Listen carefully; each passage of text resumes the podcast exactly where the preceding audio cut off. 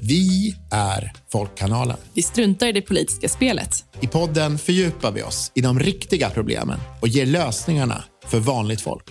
Jag heter Lina Stenberg. Och jag heter Peter Gustafsson. Och Det här är en podd som handlar om de riktiga frågorna. De som spelar roll på riktigt för vanligt folk. Hej och välkommen tillbaka till ett nytt avsnitt av Folkkanalen. Och idag pratar vi om demokratins självförsvar, folkbildningen.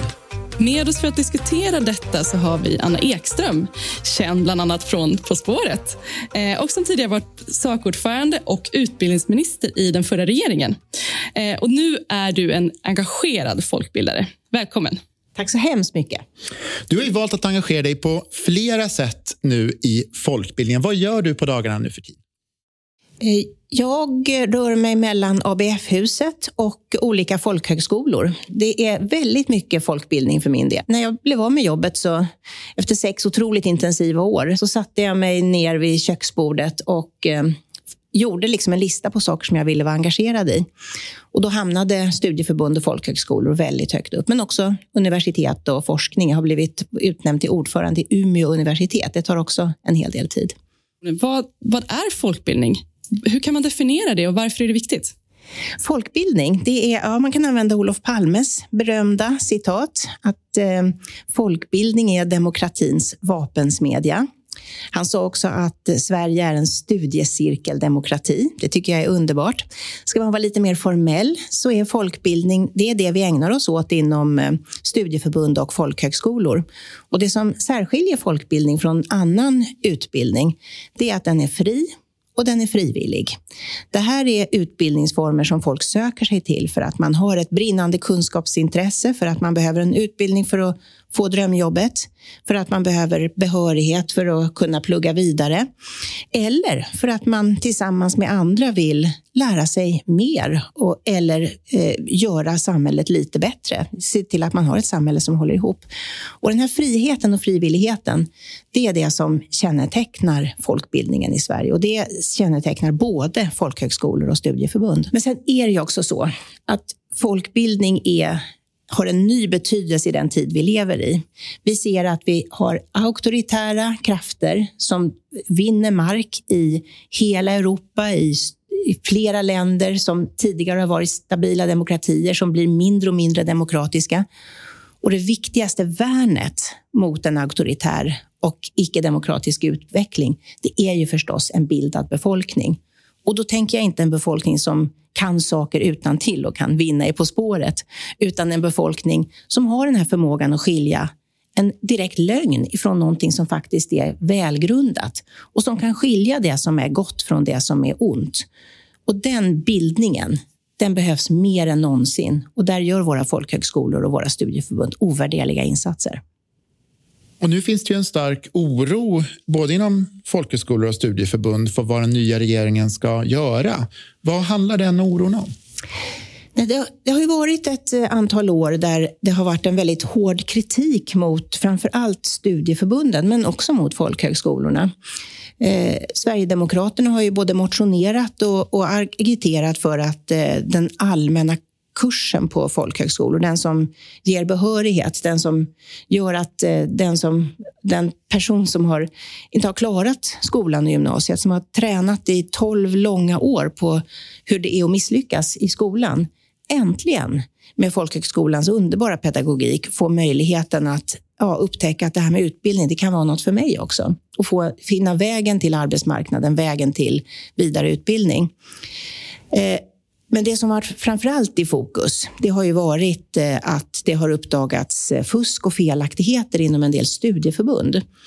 Och själv tycker jag, och det är något jag arbetar hårt med inom ABF Stockholm, det är att eh, är det några som ska liksom stå längst fram i linjen när det gäller att ta, vara kritiska och motverka fusk och felaktigheter, då är det ju vi som själva arbetar i studieförbunden och är engagerade i dem. För vi vill ju att varenda krona ska gå till de deltagare som behöver folkbildningen. Och Det finns också en väldigt stor risk om vi blir rädda och ängsliga och ägnar oss bara åt utbildningar som känns väldigt trygga och där vi eh, känner oss på fast mark.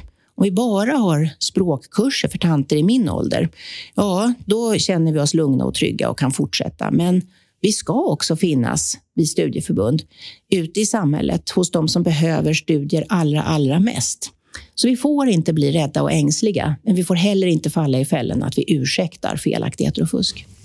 Under många år fanns det en ganska bred samsyn i Sverige om stöd till folkbildning ganska brett över det politiska spektrumet. Nu är det inte så längre, utan det finns mycket mer, mycket mer debatt som du beskriver. Hur kommer det sig?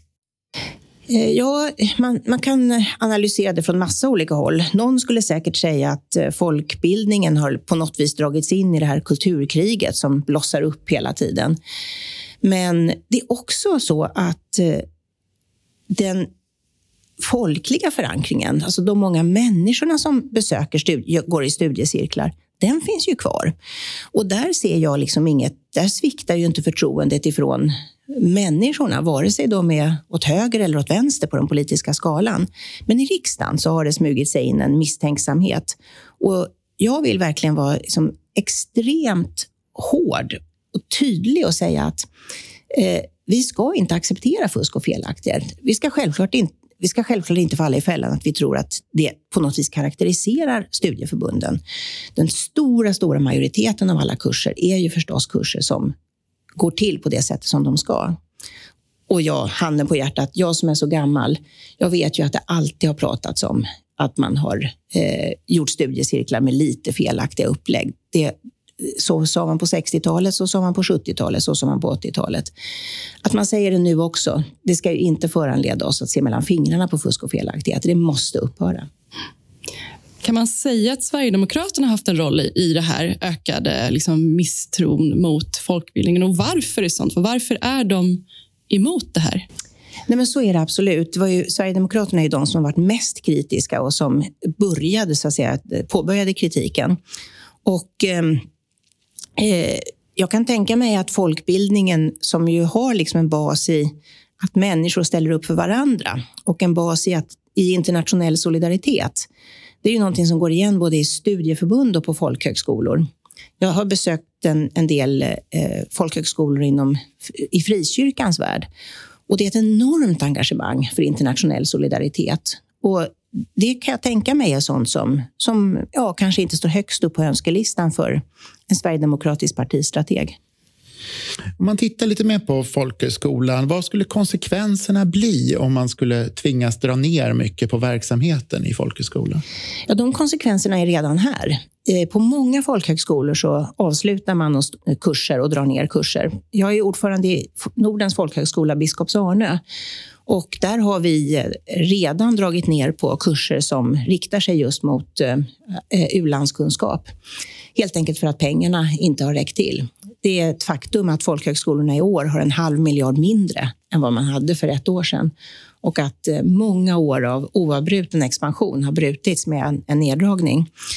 Eh, när vi hade vårt årsmöte så kom Mats Persson som är ansvarigt statsråd och vi tyckte ju alla som satt i publiken att han, han gav oss hopp om att det skulle komma pengar till folkhögskolorna i den kommande budgeten. Gör det inte det, ja då är jag orolig för både för många kurser men också faktiskt för att folkhögskolor ska kunna vara kvar. Då, då finns det en del folkhögskolor som är riktigt, riktigt illa ute ekonomiskt. Och vad får det för konsekvenser för samhället? då? Kan du göra någon sån koppling eh, utan folk, folkbildningen? Eh, ja, det här är förstås ett eh, bekymmer som inte handlar om folkhögskolorna själva. Utan de stora förlorarna när man drar ner på utbildningarna i folkhögskolorna, det är deltagarna som går miste om chansen att eh, få den där utbildningen som de behöver för att kunna ta ett jobb eller gå vidare eller vara en aktiv samhälls... Eh, medborgare, medmänniska i samhället. Men en lika stor förlorare är hela samhället. Vi har ett jätteproblem med att för få har gymnasieutbildning som är eh, grundplåten för att komma in på arbetsmarknaden. Vi har ett jätteproblem med kompetensförsörjningen. Och som det är nu så har ju folkhögskolorna tagit den utmaningen och till exempel börjat utbilda undersköterskor i stor utsträckning. Och det är precis de utbildningarna som riskerar att gå om intet. Och då har vi ett mycket stort problem för vår kompetensförsörjning. Vi ska prata lite mer om studieförbunden. Då. Och först då för att hjälpa lyssnarna, vad är skillnaden mellan folkhögskola och studieförbund?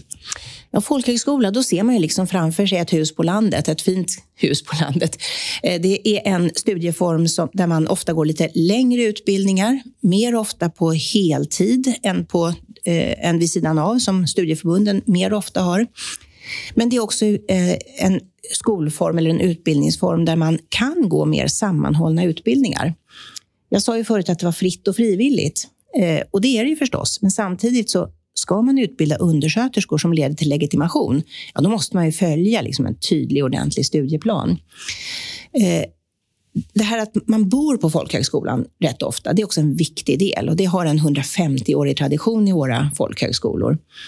Medan studieförbunden, där arbetar man längre ifrån eh, kursplaner och läroplaner än vad man gör på folkhögskolan. Och man har en eh, mer ofta cirklar och verksamhet som leds av andra än utbildade lärare. Just det, det är kortare verksamheter, förenklat. Liksom, kortare, kortare och... verksamhet och sen är också statsbidragen olika. Att man får, man får liksom huvudregeln är statsbidrag per deltagartimme, så att säga. Och då blir det ju annorlunda om deltagandet är en kvällskurs eller ett evenemang jämfört med om det är i folkhögskolans ram, att det är ett antal helger eller, eller, en, eh, eller en längre kurs. Och Sen måste jag lägga till en sak också som är otroligt viktig och det är att både studieförbund och folkhögskolor är helt avgörande för att vi ska ha en kultur som är närvarande i människors liv i hela Sverige. Vi har folkhögskolor i, vart, i varenda region, också långt ifrån högskoleorterna och de stora teatrarna. Och de är, jag skulle säga att folkhögskolorna är, och studieförbunden det är Sveriges största kulturscen. Och utan ABF-huset och liknande verksamheter runt om i landet, ABF finns ju faktiskt i varenda kommun i Sverige, så skulle kulturlivet vara fattigare, plattare och tråkigare. Du som är aktiv själv i folkbildningsvärlden. Hur skulle du vilja att, få, att studie, studieförbundens verksamhet utvecklas? Vad ser du för framtidspotential där? Eh, det absolut viktigaste för mig är att studieförbunden eh, fortsätter att söka nya grupper att vi inte blir bekväma och satsar på de som redan kommer till våra kurser och våra utbildningar, utan att vi ständigt hittar nya sätt att nå dem som eh, behöver studieförbunden allra mest. De som står längst ifrån arbetsmarknaden eller längst ifrån en samhällsgemenskap. Så det är för mig det absolut viktigaste. Och då är jag ju medveten om att ju mer man har verksamhet som, eh, där, där man eh, riktar sig till de som står längst från samhället, så blir det faktiskt eh, mer att göra för att se till att eh, eh, de som deltar kan de svenska reglerna, känner till hur man, hur man ska fylla i blanketter och liknande. Och Då blir det viktigt att se till att det blir rätt och riktigt gjort. Men det är, det är klart att, att det är mer bekvämt att ha fransk undervisning för sådana som jag. Nu pågår en utredning som ska lägga ett förslag som du har tillsatt under ledning av Christer Nylander. Vad, vad, vad är det den tittar på nu? Den tittar på folkbildningen i dess helhet. Och det där helhetsgreppet är verkligen, det var verkligen på tiden. Eh, den tittar på en sak som jag tycker har diskuterats alldeles för lite. Att den tittar också faktiskt på folkhögskolornas och studieförbundens mål. Vad är målen för folkbildning? Och där har jag själv eh, länge tyckt att med den klimatomställning vi står inför och det, vikten av att vi har ett hållbart samhälle så skulle jag se att ett, ett mål om, om hållbarhet och, eh, för att stärka Sverige i klimatomställningen hade varit som hand i handske både för studieförbund och folkhögskolor. Man gör redan mycket på det området, men man kan absolut göra mer. Och när ska den här utredningen presenteras? Ja, den ska vara klar i januari. Och just nu så kokar det av rykten i Folkbildningssverige. där man säger att det är på gång ett eh, tilläggsdirektiv och man säger att det är på gång en förlängd tid. Men än så länge så är det januari som gäller. Och, eh, jag vill också säga att Christer Nylander är ju en person som har ett otroligt gott anseende i hela folkbildningssverige. Han har varit eh, liberal ordförande i kulturutskottet i många år och eh, inte bara fått utan skapat sig ett otroligt gott eh, namn. Vi har stort förtroende för honom som, som person. När vi spelar in det här så är det snart några veckor kvar tills den nya statsbudgeten kommer. Eh, så det är lite svårt att veta vad den kommer innehålla. Men, men har du, eh, vad känner du själv inför den eh, statsbudgeten? Vad tror du att den kommer att leda till för folkbildningens del? Nej, det kom ju som en liten teaser kan man säga i en remiss som skickades ut från utbildningsdepartementet i, ja, för, på försommaren. Där man la fram ett nytt förslag att man skulle dela upp anslaget. Hittills har det varit ett anslag som har gått till Folkbildningsrådet och som Folkbildningsrådet sedan har fördelat mellan folkhögskolor och studieförbund. Nu ville departementet att man skulle dela upp det så att man från regeringens sida skulle tala om hur mycket pengar som skulle gå till vardera grenen då i folkbildningsfamiljen. Eh, från Rios sida så tyckte vi att det hade varit bättre om den typen av förslag hade kommit från utredningen. Så vi föreslog att, man, att det här skulle snarare hanteras av utredningen som kan ta hänsyn till helheten.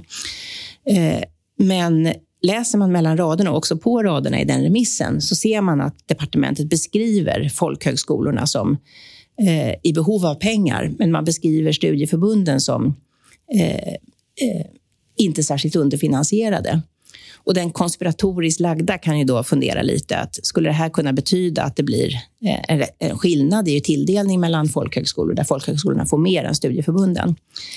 Men hur stora summor det blir, det vet man inte. Det är, det är verkligen osäkert. Och eh, det ska bli mycket spännande att se om, eh, om, om så att säga, budgeten lever upp till de förhoppningar som, som väcktes hos folkhögskolornas företrädare när, när Eh, Mats Persson gästade Rio-kongressen.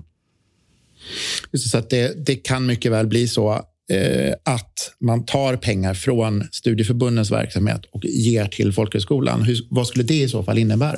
Det, jag vet inte vad det blir. Det, det, kan bli så att det blir mer pengar till folkhögskolorna och mindre till studieförbunden. Men det kan också bli så att det blir mindre pengar till folkhögskolorna men mycket min, ännu mer mindre till, till studieförbund. Det vet ingen av oss. Och eh, jag vänder mig lite mot din fråga, för jag tycker inte man kan se det som att man tar pengar från studieförbunden och ner till folkhögskolorna. Utan det här är ju en statsbudget och regeringen ska ju förstås se till att verksamheter får eh, resurser som behövs för att göra en bra verksamhet. Slutligen då, om du själv skulle få välja vilken folkbildningsverksamhet du skulle vilja delta i, vad skulle det vara för något? Eh, ja, det är nästan omöjligt att, välja, för det finns ju så väldigt mycket. Men något som jag har tänkt på på senare tid är att eh, det, jag eh, har blivit mer och mer intresserad av eh, att, något som jag är usel på, verkligen, nämligen att odla. Eh, det vore kul att gå någon kurs som, där jag fick lära mig hur man odlar en eh, liten odlingslott antingen i ett eh, koloniområde eller någon av de där lotterna som uppstår på gårdar och i parker. Eller, ja, det skulle vara roligt tycker jag. Gå. Mest för att jag är värdelös på det. Jag, jag har extremt ogröna fingrar och har inte lyckats få någonting att växa hittills. Ehm, och med det så får vi nog faktiskt avrunda med dessa eh, drömmar om odling från Anna Ekström. Ehm, och vi har idag pratat om eh, folkbildningen, vi har pratat om folkhögskolan, vi har pratat om studieförbunden, vi har pratat om förhoppningar, vi har pratat om farhågor, vi har pratat om kritik och vi har pratat om utvecklingsmöjligheter. Och vi har beskrivit att eh, du, Anna Ekström, inte bara vill odla själv utan också tycker att det är viktigt att hållbarhet är centralt för eh, folkbildningen eh, överallt. Så att, eh, tack så hemskt mycket, Anna, för att du medverkade i Folkkanalen. Om du gillar vad du hör, tipsa andra om att lyssna på Folkkanalen. Dela och rekommendera podden. Vi finns ju där poddar finns. Och se till att prenumerera så att du inte missar något avsnitt. Eh, tryck prenumerera där du lyssnar på poddar. Och lämna gärna en kommentar, eh, till exempel i sociala medier på det som vi säger och kanske på vad du själv skulle vilja lyssna på mer i podden. Ha en fin vecka så hörs vi snart igen. Du har lyssnat på Folkkanalen, en podd för vanligt folk. Folkkanalen görs av Lina Stenberg och Peter Gustavsson. Och vi finns där poddar finns.